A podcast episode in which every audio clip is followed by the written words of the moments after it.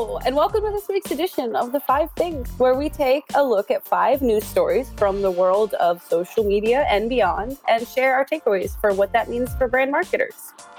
This week, we're joined by the social expert, absolute legend in the world of social media, Bryce Mathias. Welcome, Bryce. We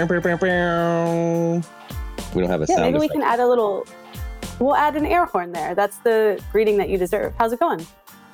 It's uh going. All right, so how about we get into it, Bryce? Let's do it. Let's do it. This week, we're going to be talking about some updates from TikTok, some new policy from YouTube, new uh, shopping ads on Instagram, another creator investment from YouTube, and also TikTok adds a new feature. Bryce, you want to take us away on the first uh, TikTok update this week? Yes, it's gonna it's gonna revolutionize how you fly. Because instead of watching a movie on a flight, American Airlines is gonna let you log into your TikTok and actually scroll through TikTok for free. It's That's pretty interesting. Pretty amazing. And if you think about how much time that you waste when you're on TikTok, it's going to be like we've invented teleportation.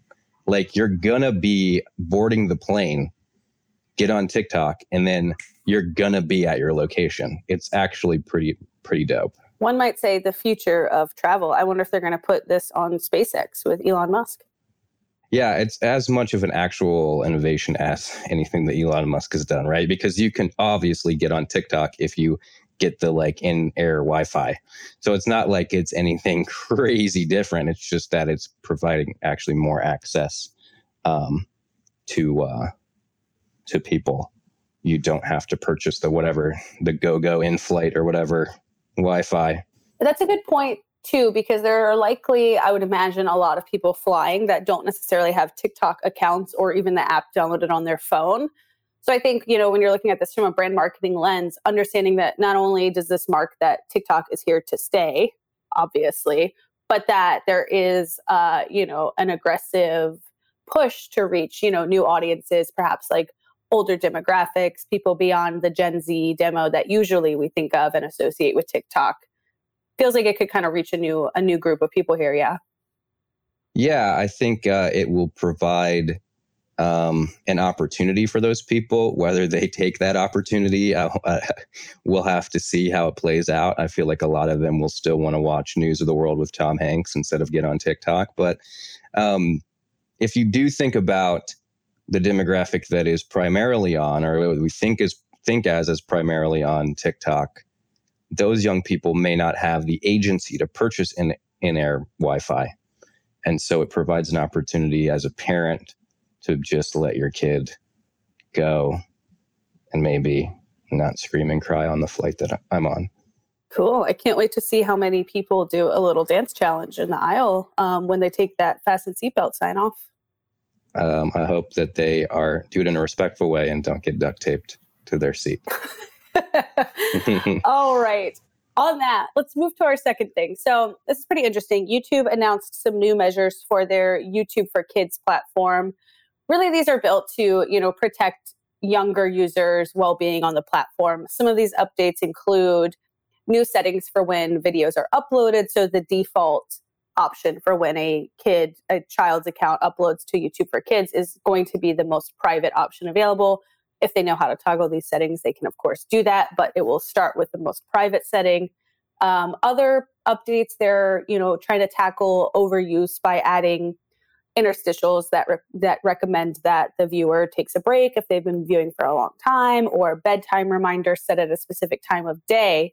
But what's most interesting for marketers is that this new policy is very much going to limit and remove overly commercial content is what they're calling it some examples that they gave were videos that focus on product packaging, which one might think of as an unboxing video, or videos that directly encourage children to spend money. So something that goes straight to a sales page or a product page or an e commerce experience that lets someone someone, hopefully of age, purchase something directly from the video. This is a pretty big story, especially for YouTube for kids. I think, you know, there are, I think the biggest earner last year made almost $30 million in 2020, Ryan Kaji, who does a lot of unboxing videos, a lot of, you know, kid kid kidfluencer type uh, content that he makes on the platform. You look at that community of content creators and really wonder how this is going to impact them. We don't know a lot of details just yet, but it sounds like this is not only going to impact creator content on the platform, but also um, purchased media, which assumingly is already under a pretty strict editing lens uh, on the platform. So a little bit, a little bit scary, a little bit of question marks, I think, for for people that are YouTube for Kids community members. Um, but good and built in a way that is is built for the well-being of children.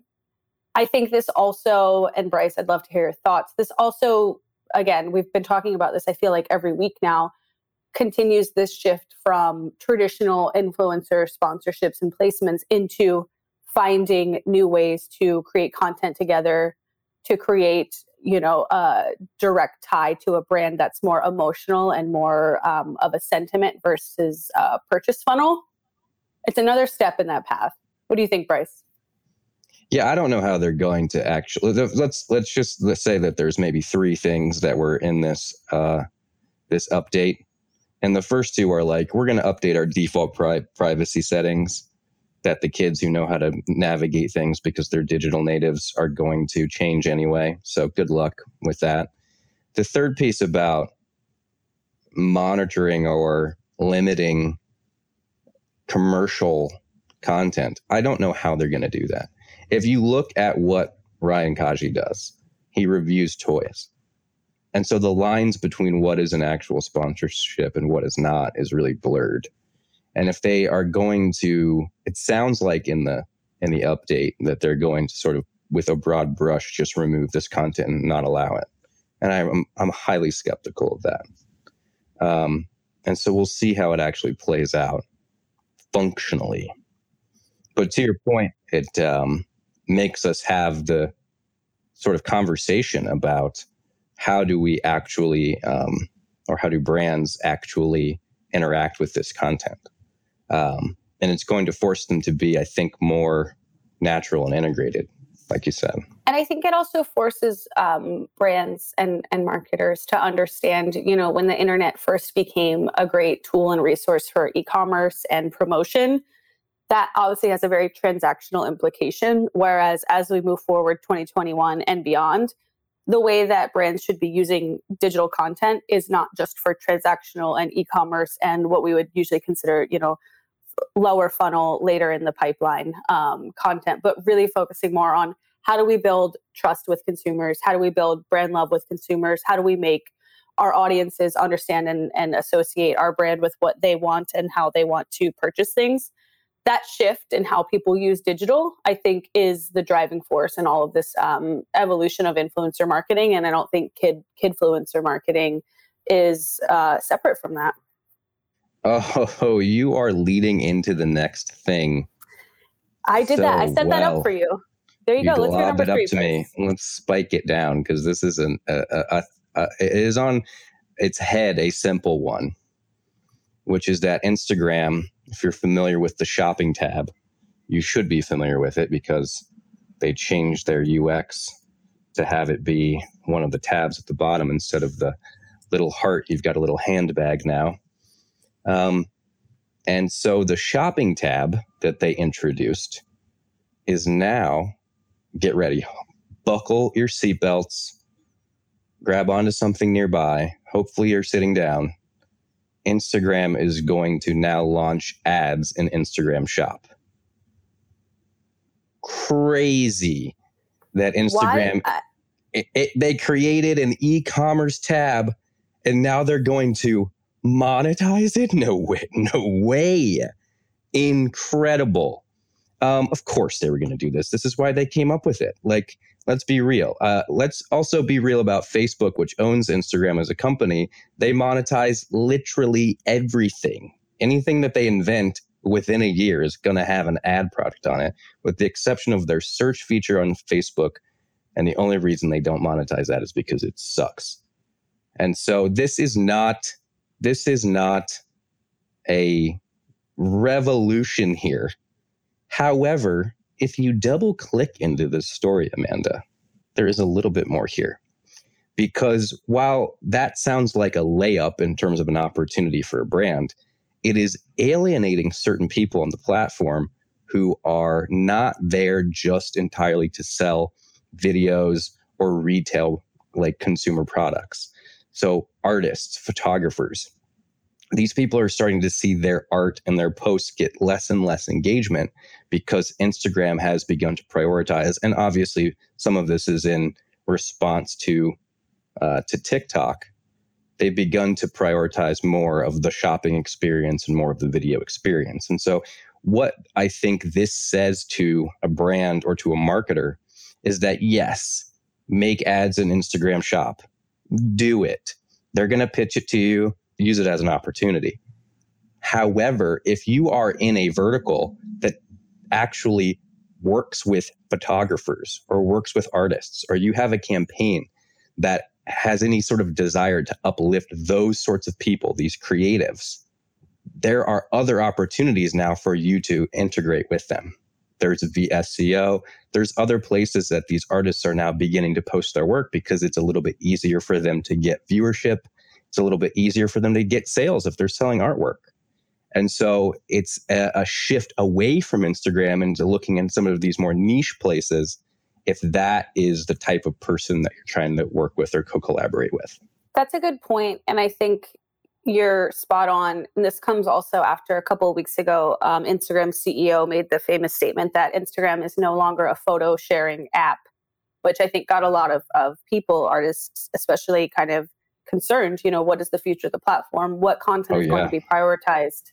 And does it eventually turn into what would be considered a shopping app or something that people go to to find new products and purchase them and that is the sole behavior on the platform? I think it's it's to be seen and it feels at this point that instagram is looking at tiktok trying to emulate some of the success of tiktok while at the same time trying to create this e-commerce role in the social platforms and it's not quite clear where where the future of that lies. So you're right it's not a groundbreaking or unexpected update but i think we're going to keep our eyes on it and understand a little bit more about where where instagram's trying to take it.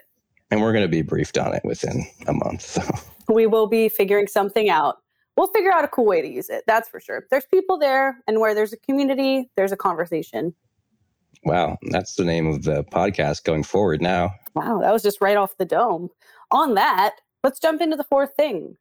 So, we've been talking about creator funds a lot this year. Um, this is a new one with a little bit of a twist to it. So, YouTube announced that it's going to pay creators up to $10,000 per month for making short form videos on its platform called YouTube Shorts. And if you were to guess that this works exactly like TikTok, you are correct.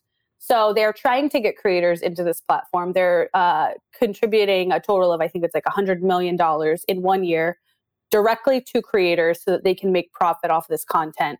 So this also comes after YouTube announced their new tip feature. So for creators, they can not only make profit out of this fund, but also in parallel make tips on the platform that go directly to their profit. So this isn't again incredibly new or unexpected, but I think understanding YouTube's putting a lot of money and attention and energy into its YouTube Shorts platform, which I will mention is going to be ad free, which is slightly different than, say, Instagram, who you're generally inundated with some kind of social ad targeted to you. It will be the main way that content creators are going to monetize through either this fund or the tip jar, not totally clear if that's going to be enough to bring people to the platform from places like TikTok. Um, but it's a space worth watching and that is being invested in. So I'm curious how they're going to partner this with other platform updates that make it a place that creators want to go to. Bryce, what do you think about YouTube Shorts?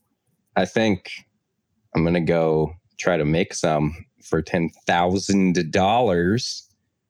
I mean, wow on one hand, they're like, they're giving an update about YouTube kids and they're like, we don't want our kids being shills.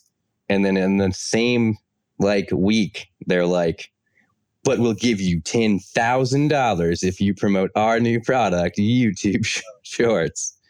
So I, I honestly look forward to Ryan Kaji's, you know, 15 second YouTube short unboxing a Walmart toy. It will be an evolution too to understand like, you know, we went from influencer marketing into longer form, you know, branded content. And now we're obviously in the world of, I'll say native because I think that that implies a specific type of production finish um, short form content is here to stay in a long term sense. And for YouTube to create a whole platform and contribute $100 million just for the creators to be making a profit there, it, I, it's not going away. And this is obviously an indicator of that. Oh, but yeah. Again, follow the money. Follow the money. They are investing in this. And so you should too. I mean, and, uh, and as a brand, I think YouTube Shorts is a place that feels like it could be experimental. You know, maybe you try a specific social strategy there. Maybe you try a specific kind of content. Maybe you leverage other content from platforms here. I think it could be a playground and it's very new and it's it's infancy. So a, a place to experiment, have some fun, not take it too seriously. Just try it out, you know? Just try it out. Bryce, take us away. Here we go. TikTok is introducing stories. Now, if you've heard this before, it's because everyone tries to do stories. Instagram, obviously, it famously ripped off uh, Snapchat stories, and it's going really well. And Twitter recently tried to, and it was called Fleets, and it was maybe the opposite of that. Um, but it is exactly what you're thinking, right? It is um, you post a, a, short piece of content to your account, and then after 24 hours, um, it is uh, it is automatically deleted. Um, so you and it, it's the same sort of even the same sort of like UX too, right? It's like a little circle, and you like tap it and it opens, and then it moves on to the next one automatically. So it hasn't uh, rolled out um, completely yet. There's going to be a couple of um, you know uh, high profile TikTok users that are getting access, and then you know the rest of the of the user base will see it. But I think what's interesting here is that um, it seems like any social media platform sort of starts to trend in this direction, right? I mean, you've got Snapchat innovating it, you've got Facebook, who owns Instagram, trying to take it, and then you've got Facebook trying to do Facebook stories shortly thereafter. Um, you know, there's versions of it on LinkedIn, there's versions of it on uh, the Xbox app. So in addition to it being a new opportunity, obviously it's going to be interesting to see if and when they put ad placements there. Um, it's a sort of, I think it's an interesting referendum on how social media platforms work. This ephemeral content seems to be crucial to their development. What do you think? I think you're 100% right. And I think the shift again from very curated, overproduced social media um, into things that are more day in the life. I want to know you as a person. I want to know what, you know, your time is filled with. We're seeing that on every platform. But I, I think something interesting is when I first read this story and, and some of the conversation that I've read around it, a lot of people marked this as TikTok copying Instagram, absolutely forgetting that Snapchat was the oh original oh pioneer Brutal. of the 24 hour story. But that actually makes a good point that is a lesson for this update is that yes, every platform can have the same, if not, you know, slightly differing features. But at the end of the day, it really matters who is on the platform, how are they already using it, and is it a behavior that they're ready to adopt? So you look at something like Twitter Fleets. That platform and the users on it were not ready to adopt and did not want a 24 hour story it's here and then it's gone behind the scenes content vibe. But Instagram, that audience did want that because of the way they're already using the platform. And that felt like a natural addition to the way that they're, you know, consuming content already. It's to be seen. And I think, you know, we can assume that TikTok might operate the same way and it will be adopted pretty um, universally as the way that people want to interact with the people they follow on that platform. I, I see it being picked up and utilized often. I think it will be a good thing. I don't think it will see the same fate as Twitter fleets. You're you're high on TikTok stories, is what I'm hearing. I feel that TikTok can do anything that falls into the existing audience behavior and find great success right now. Well, we will uh, we'll see. I we'll what I'm most interested in is when is Fishbowl going to debut stories, and we'll have Fishbowl stories. It's going to be everywhere. It's going to happen. It's going to happen.